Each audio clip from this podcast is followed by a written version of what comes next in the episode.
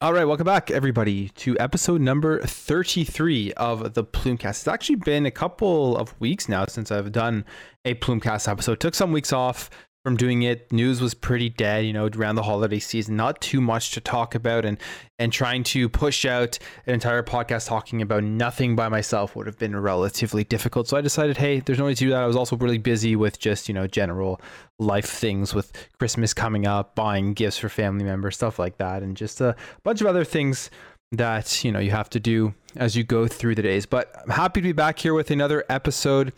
Episode, like I said, I think number 33 of the Plumecast, and we're into 2022. So happy New Year to everybody out there. If you haven't stopped by the channel in the last eight nine days and you haven't seen any of my videos yet, happy New Year.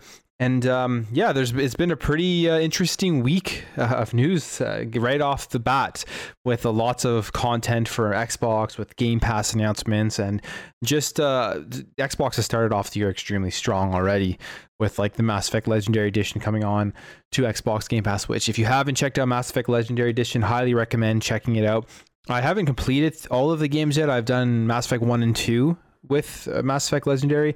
I did get it when it first came out. I just haven't had time to really get into Mass Effect 3 yet, which I will at some point in the future, but it's worth checking out. And, and the upgrades are great, especially with the first game and the overall, like, just gameplay and everything. Just and the look of it, the frame rate, the fidelity, all that kind of stuff just looks and plays better. So definitely recommend checking that out. But uh, since we're talking about games, might as well talk about some of the stuff I've been playing this week.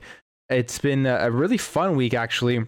I've been jumping around to a bunch of stuff. Of course, Halo Infinite's been, it's always in my uh, rotation of games that I'm playing, getting through the Tenrai uh, Fracture event. So trying to unlock all of that stuff. I believe that ends on 10th of January. So I think I have two more challenges I have to complete before then. So before tomorrow, gotta get on that.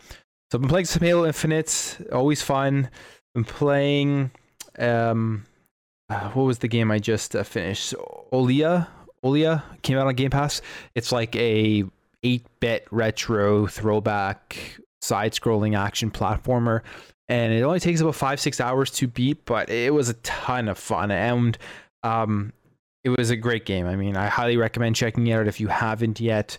I know that this is a game I would have never heard of and would have absolutely never played if it wasn't for Xbox Game Pass. It has great music, great combat, uh, some decent platforming, and it can be tough in a few parts, but well worth a playthrough if you haven't checked it out yet. So that was fun.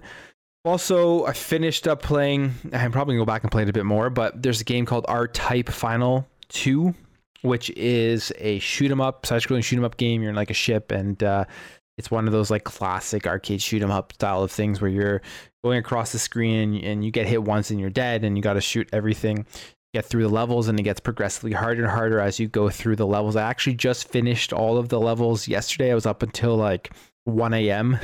playing it because the only way you can get through every level is starting from level one and then going through all the way to the seventh and final mission. Like if you get game over, let's say at level six, and you want to get to level seven, you're gonna have to restart again from level one. So I was up really, uh, I was up to like one, two a.m. yesterday trying to finish off of those levels, and it was worth it. It's fun. It's a good game. I've heard art. I haven't played R Type Final, which was the first version of it, and I heard that one was better. But I love shoot 'em up games, and there's actually another shoot 'em up that came out for games with gold. I forget the name of it, but it's one of the games with gold games. I actually checked it out for like 30 minutes, and I'll probably end up playing that as well because they're fun, old arcade classic style of games. If you're into those, would recommend checking out that one that came out Games of Gold. Name is oh this I can't think of it right now. And R Type Final 2 is pretty good, but I heard R, the first R Type uh, Final was better.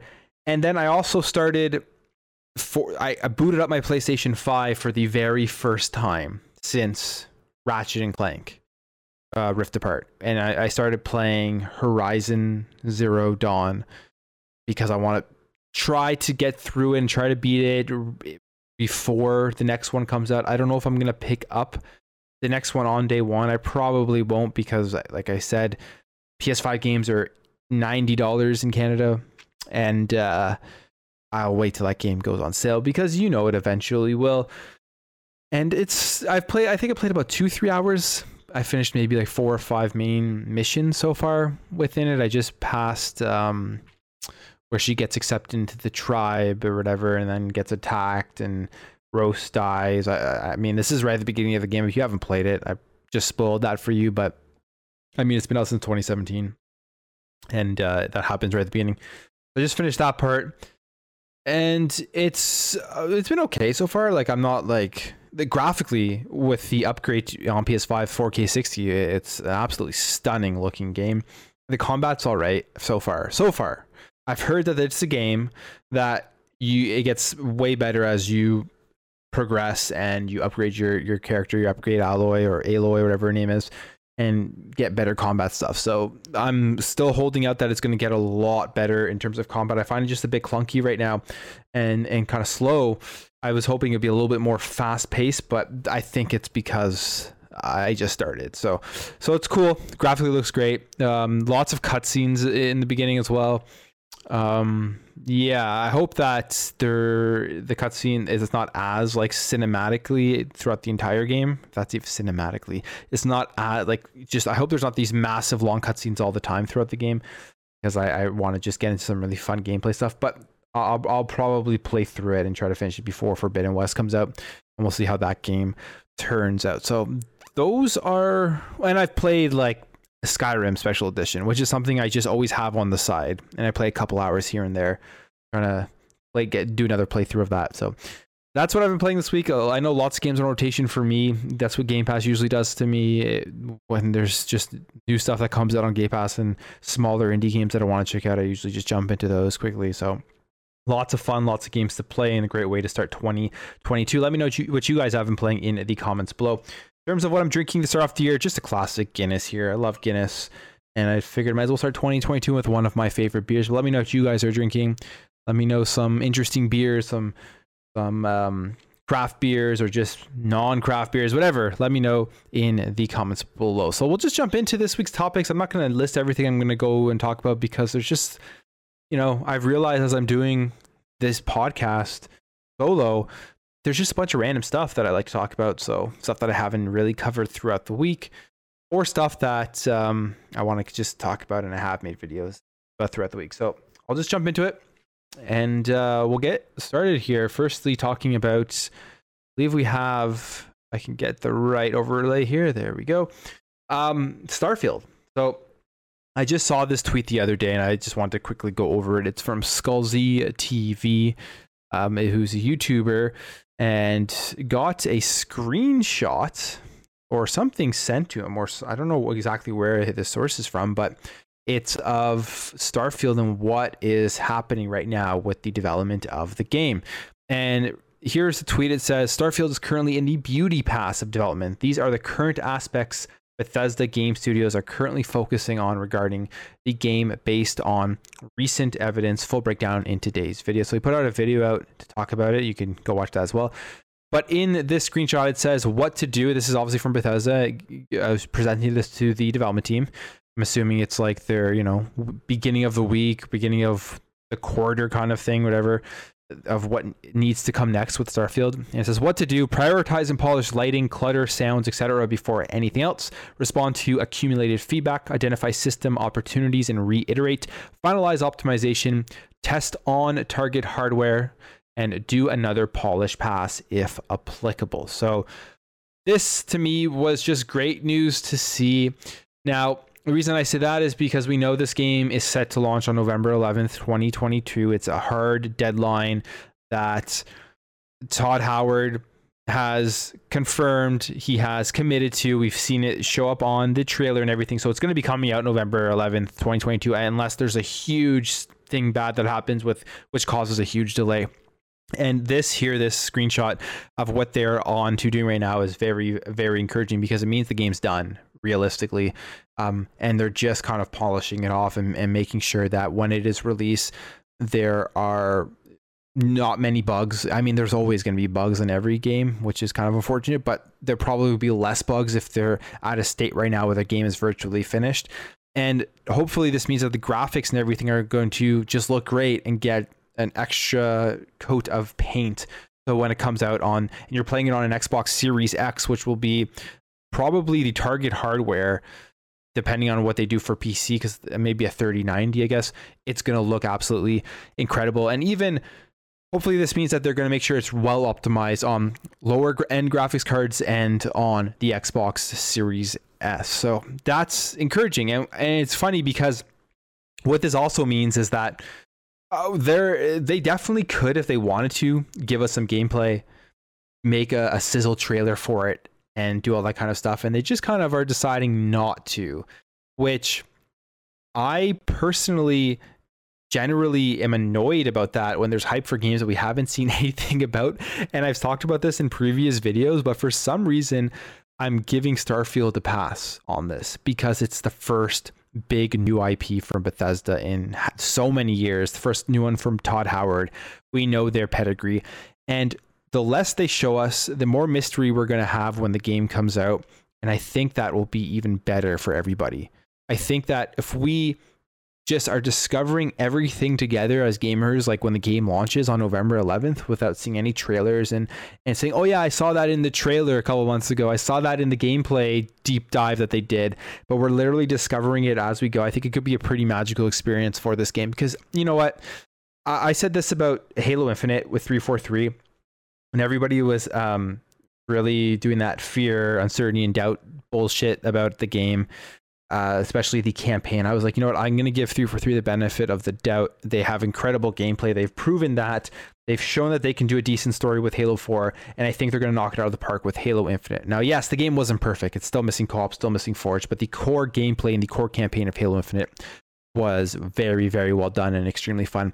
And i'm and i i'm almost positive 99% positive that starfield when it comes out is going to be very similar in terms of it just being an absolutely incredible incredible game that people will be talking about for months and months and years and years and maybe decades like they do with skyrim. So good to see that in the what to do section right now of starfield they're virtually done the game. Final steps final polishing, final optimization, final testing, and the game should be good to go on November 11th, 2022. And uh, I can't wait. Game Pass, Xbox, PC. And if you're out there on PlayStation and you want to play this game, literally just sign up to Xbox Game Pass. That's how you're going to have to play it. And it will be well worth your subscription. You will see if you've never uh, played Game Pass, played Game Pass, if you've never subscribed and seen the catalog in Game Pass before so we'll leave that there and we'll jump over to some more place we'll jump over yeah a couple playstation topics here.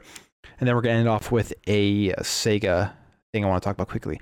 But uh, throughout this week there is there was a decent amount of xbox news but i don't really i don't make videos really about specific playstation news. And generally when i cover it it is in the podcast because i still am interested in what is going on at playstation believe it or not. I still follow it. I still want to know and I like talk about it on the podcast. So there was two things that people were talking about this week. The first one here has to do with Days Gone, and Days Gone. Days Gone is an interesting game for me.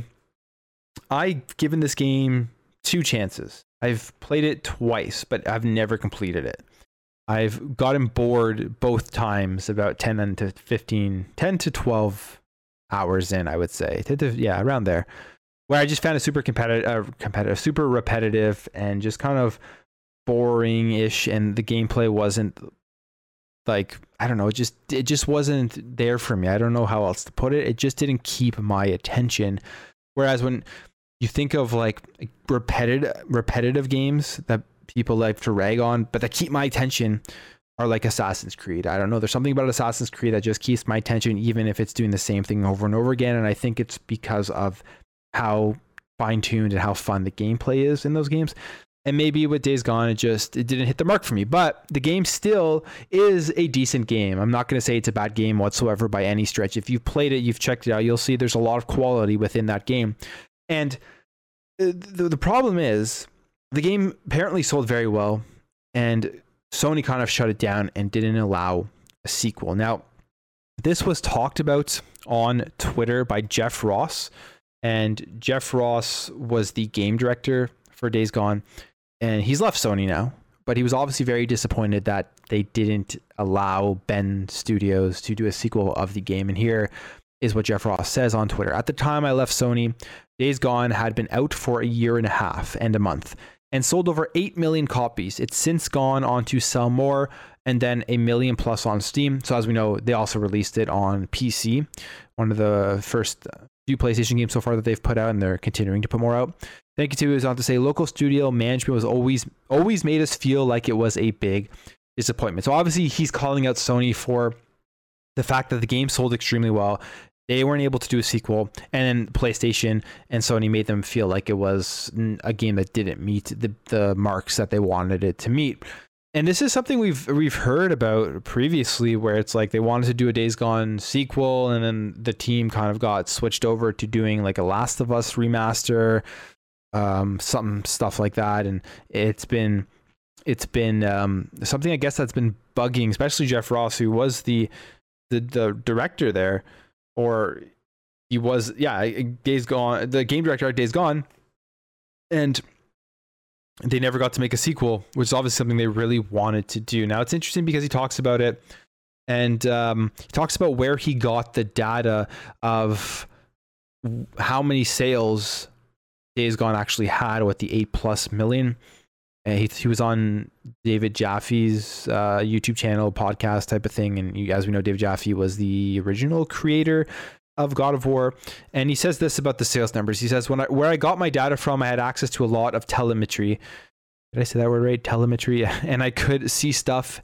And we were at five million copies when we were announced at five million copies. Telemetry data was at five point eight million. There are basically resellers or shared discs. I was actually using an external website. I think they're offline now, but they were using trophy data, and it lined up with our internal telemetry data. So for me." It's like good enough.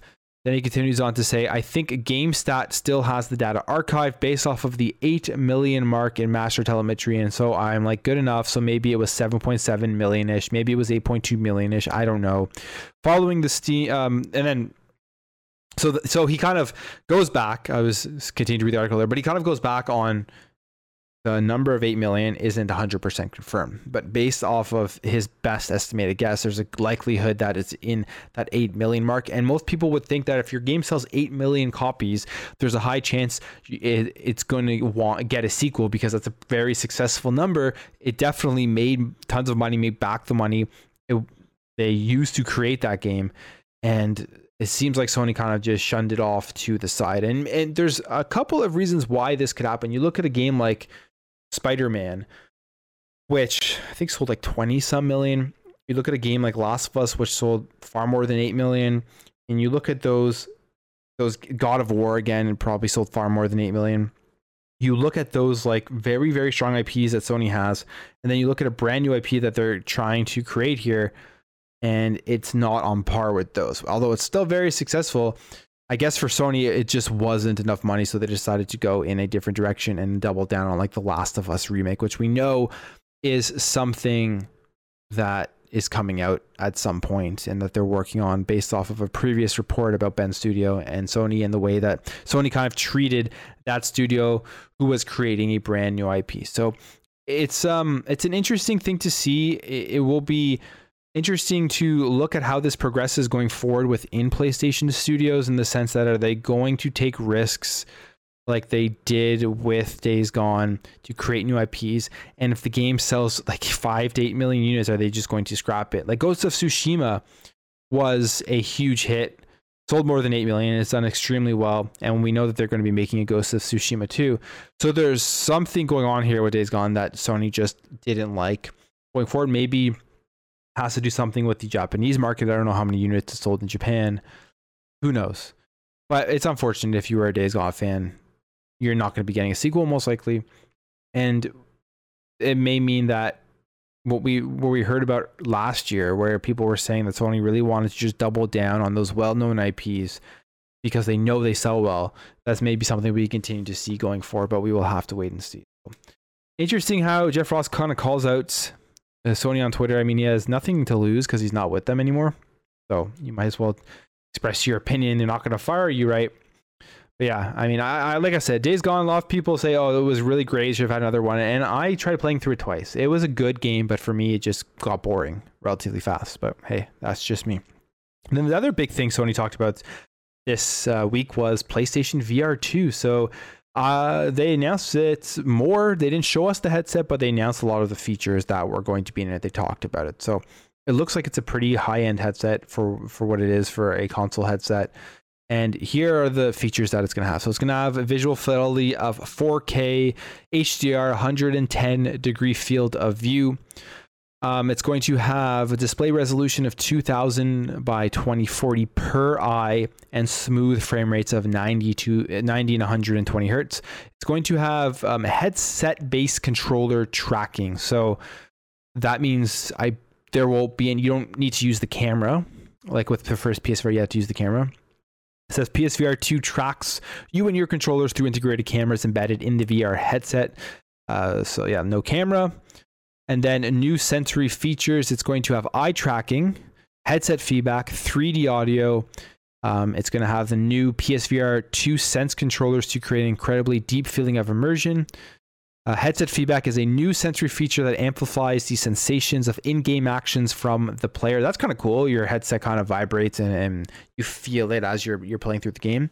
It says it's created by a single built-in motor with vibrations that add an intelligent tactile element, bringing players closer to the gameplay experience. That's awesome. I don't know if other headsets have that, but that sounds like something I would probably like to experience. They say here, for example, gamers can feel a character's elevated pulse during tense moments, the rush of objects passing close to the character's head, or the thrust of a vehicle as the character speeds forward. Additionally, PS5's Tempest 3D audio tech makes sounds in the player's surrounding come alive, adding to this new level of immersion. Honestly, that sounds pretty cool. The headset vibration stuff. And then the eye tracking, that's another big thing that they're adding.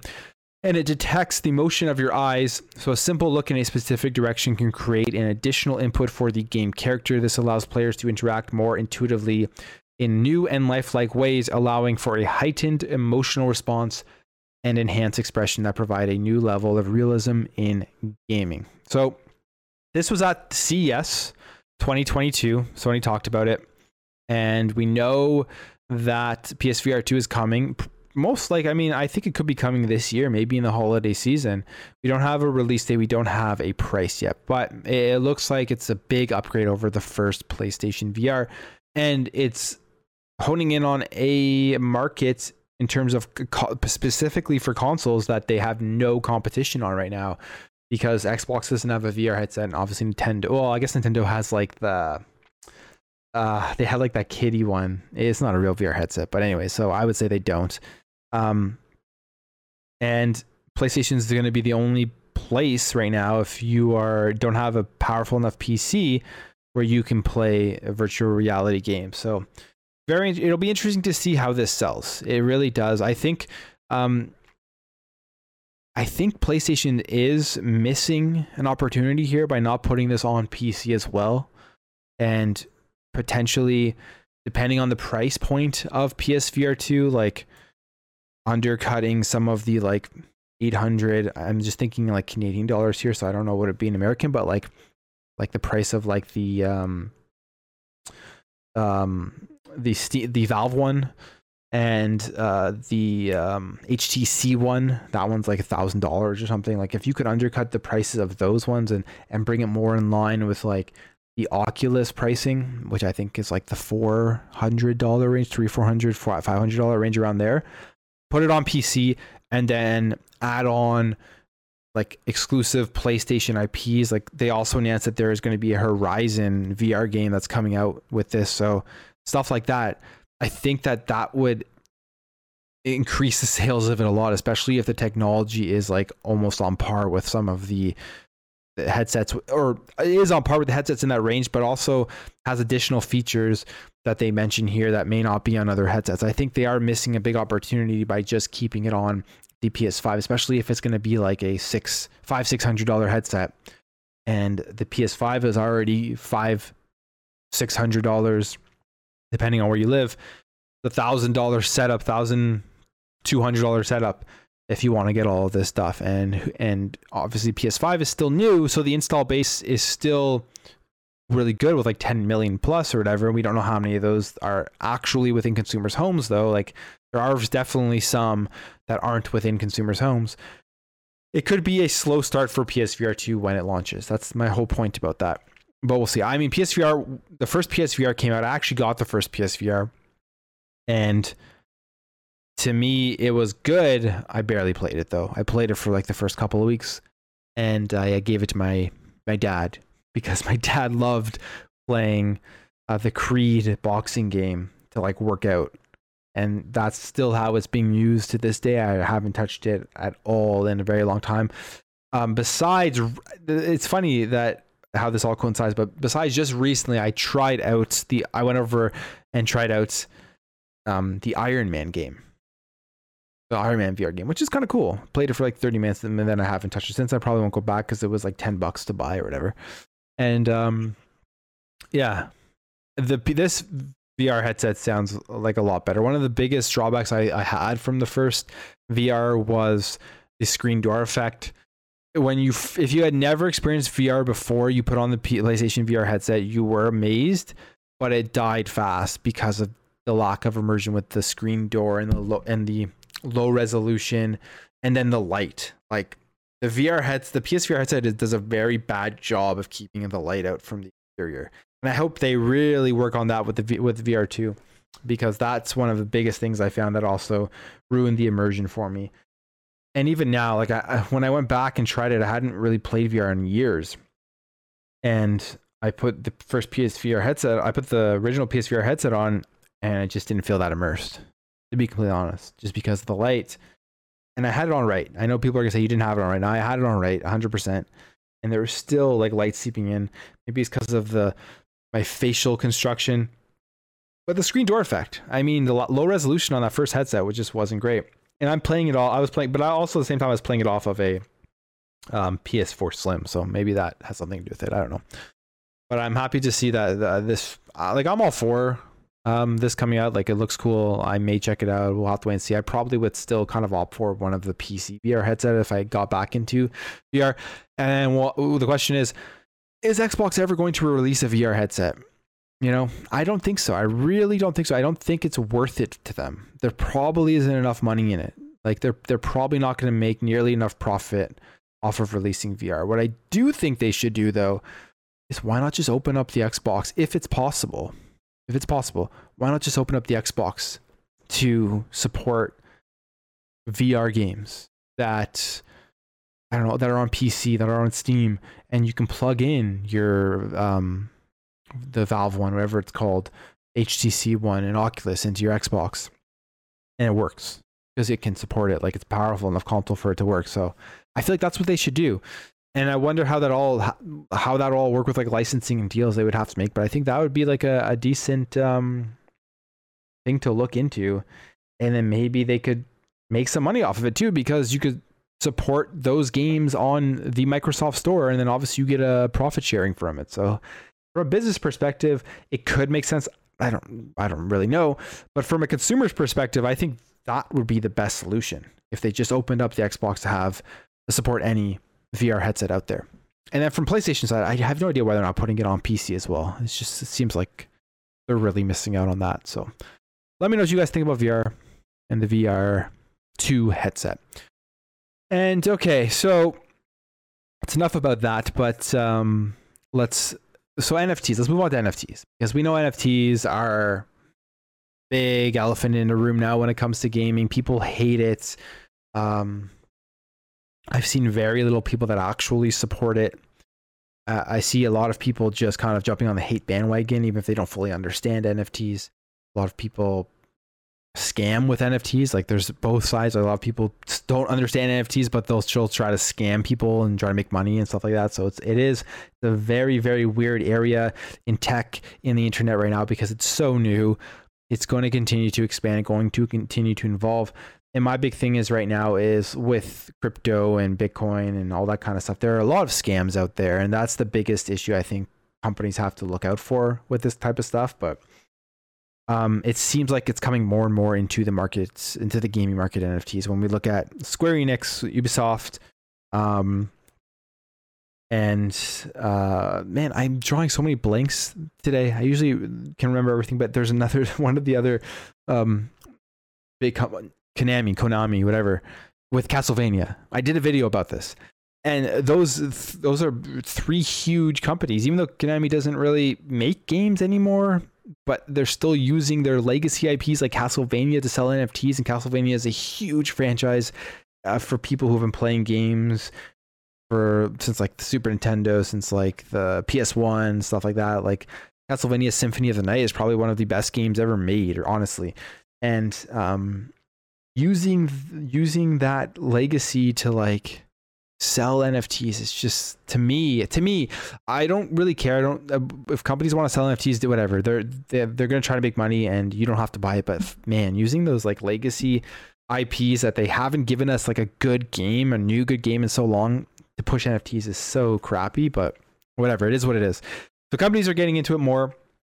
And uh, I think we're going to see uh, like if NFTs within the next year or whatever are making these these studios tons and tons of money, it's inevitable. We're going to see more. You're going to see everybody get into it at some point. And hopefully, like I'm the type of person who doesn't care at all about microtransactions, buying cosmetics, spending five dollars on a cool like cosmetic within Halo. Like I don't think I've ever I can't I probably have. I don't want to say that ever because like that's a, a hard thing to totally remember. But I do not remember the last time besides I'm gonna contradict myself, besides buying the Halo Infinite Battle Pass, I do not remember the last time I spent a dime on an in-game microtransaction for a thing like cosmetics or a loot box or an Ultimate Team card pack in any of the EA Sports games or even in like uh, MLB Diamond Dynasty. I do not remember if I've ever ever done that, and honestly, I don't think I have. And I have just zero interest in spending micro spending money on that type of stuff on those microtransactions. I have zero interest, meaning I'll have zero interest in spending a dime on NFT stuff, and I'll have zero interest in buying a digital product that I can transfer across games, like a digital cosmetic, I couldn't care less. I really don't care. I just don't. It's just it's not in me. It's it's and a lot of it has to do with the fact that when you used to play games back in the day, Super Nintendo, PlayStation One, um, original Xbox, GameCube, all that kind of stuff, you bought a game and you played that game. You had everything in that package, and unless you experience that which I I look at my my uh, demographics. I know YouTube gives demographics for channels, and like I would say, the majority of my listeners probably have based off of the age demographic that I'm getting, and if they've been gamers isn't their entire life like like I have. They probably have, and it's just like it's hard to think about for me spending microtransactions when I used when the gaming industry used to be like it was back in the day, where you bought a game, you had the entire package, and I just have no interest in it. But all that to be said, out of all the companies doing NFTs, Sega seems to actually be listening to a lot of the negativity and the voices of people who don't want NFTs in games. If they have come out in a recent management meeting with a CEO Haruki Satomi, CFO Koichi Fukazawa, and COO Yukio Sugino. I have no idea why I decided to try to say all those names, but I did. And they had this to say in terms of NFT, we would like to try out various experiments, and we have already started many different studies and considerations, but nothing is decided at this point regarding play to earn. Uh, one attendee remarked, or whatever. I guess that was just a random attendee at the call who said that. And then it continues on here to say there have been many announcements about this already, including at overseas, including at overseas. But there are users who show negative reactions at this point. We need to carefully assess many things such as how we can mitigate the negative elements, how much we can introduce this within the Japanese regulation, what will be accepted and what will not be by the users. Then we will consider this further if this leads to our mission, constantly creating forever captivating. But it is a perce- it is perceived as simply money making. I would like to make a decision not to proceed. And you know what? Sega is a huge company, big corporation, right?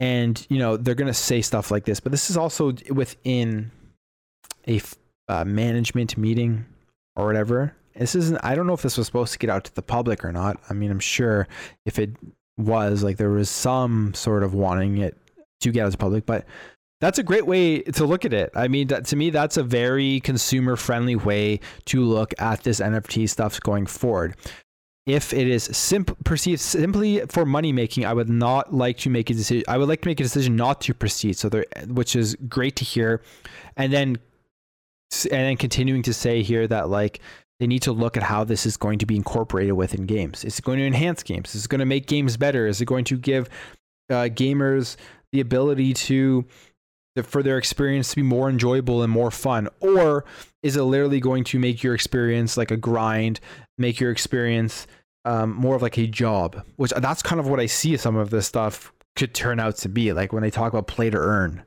Play to earn? What do you mean? I, I want to play to have fun. I'm not play, i'm not here playing video games isn't my job you know? Like i'm not here to play to earn things. I'm here to play to have fun and experience the um, creativity that these developers have so that's a great way to look at things, and it's great to see Sega will be dropping their NFT plans at least for now until they can do more research into how they can incorporate these in a good way into their games. And we know Xbox, Phil Spencer has talked about NFTs. And they they kind of have the same mindset, it seems like, around NFTs in the sense that they got to make sure that these NFTs are not predatory in any way. Like, or they're not going to have them on in Xbox. They're not going to have them within the Microsoft Store, and they're they're probably going to stop them from or certain developers, I guess, from having that stuff within their ecosystem. And you know, Sega and Xbox have a great relationship. We know that already. We know like with um, the cloud-based stuff that they recently announced. We know just all the way back to like the Dreamcast days and how great of a relationship they've had, and they've continued that relationship. And maybe, maybe this kind of they're thinking along the same wavelengths going forward with their games. Maybe they were trying to incorporate NFTs into Super Game, which is the big cloud-based thing that they were talking about, and that's going to be using the Azure architecture. And maybe Microsoft was like, uh, like if you're going to put that on our platform, it can't be predatory. So they start rethinking all of the stuff. And obviously, the fan feedback, which has been overwhelmingly negative on NFTs, plays into this as well. Generally, I'm like I think a lot of people on social media jump on to negativity because I, you know, they see their favorite YouTuber do it or they see some and generally the favorite YouTuber is fake outraging. Like 99% of them are probably fake outraging on this stuff for clicks and views. So they see that, so everyone jumps on the bandwagon, right? And uh, with NFTs, it's been just like so unanimously negative across everybody, across every part of the internet the problem I am finding right now with and I and I don't think a lot of it is fake. I think a lot of people are jumping on the negative bandwagon and don't understand NFTs at all, which I don't think many people understand NFTs. I even think the people pushing NFTs probably don't fully understand them. The ones that aren't making like bajillions of dollars, the ones that are just kind of getting into it.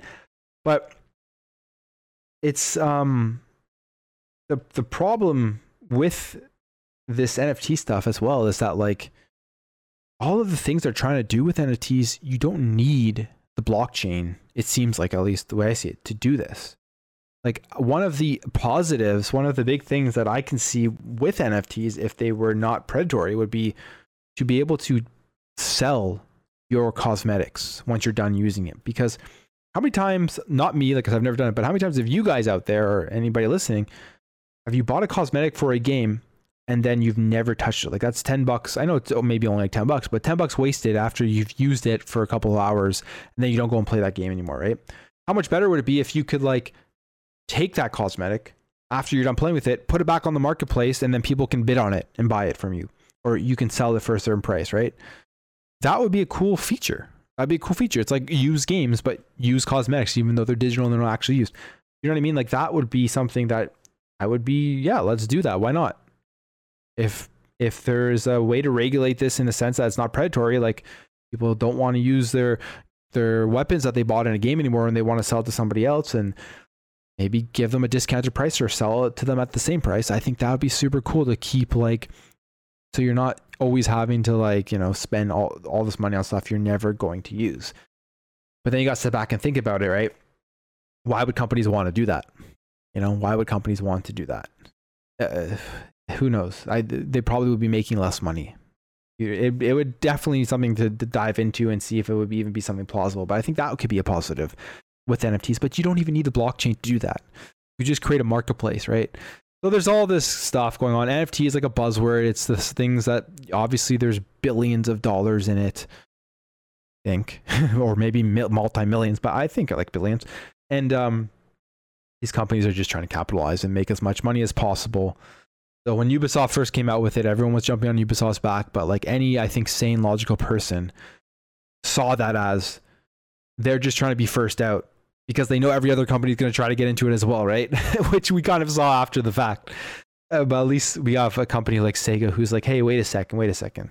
You know, there could be good uses for it, but we need to really like do our research and make sure that it isn't just for making money and it's actually enhancing the games. Because at the end of the day, sure, because the NFT market I think is so niche right now that if they start putting the stuff into games that really take away from the overall like quality of a video game, where the majority of people who are going to be playing these games are not going to be buying NFTs and taking part in this, that could really hurt them. That could really hurt them in the long run. Because you could get a lot of people who see this just get a huge market share of people who would potentially be buying and playing your games, just like, you know what, I don't want to touch this crap anymore because it's ruined by NFTs. And then the only people playing your games are the NFT fans, right? And then that could take a big hit. So I think it's smart here with uh, Sega is doing with this NFT stuff. But yeah, it's the big thing going on right now. So let me know what you guys think about this in the comments below. So that's going to be it for this week's Plumecast episode 33. Happy to be back doing this show again. Um, yeah, thank you guys all for watching. Thank you guys for supporting the channel. Um, it's been a great week. Lots of great engagement and, and uh, been a lot of fun making the videos. And uh, thank you for tuning in. If you are new here to this channel, this is my weekly podcast, but I do videos uh, throughout the week as well, daily basis. I generally just don't do a video on Saturday. It's kind of like my rest day, and generally when there's no real news, anyways.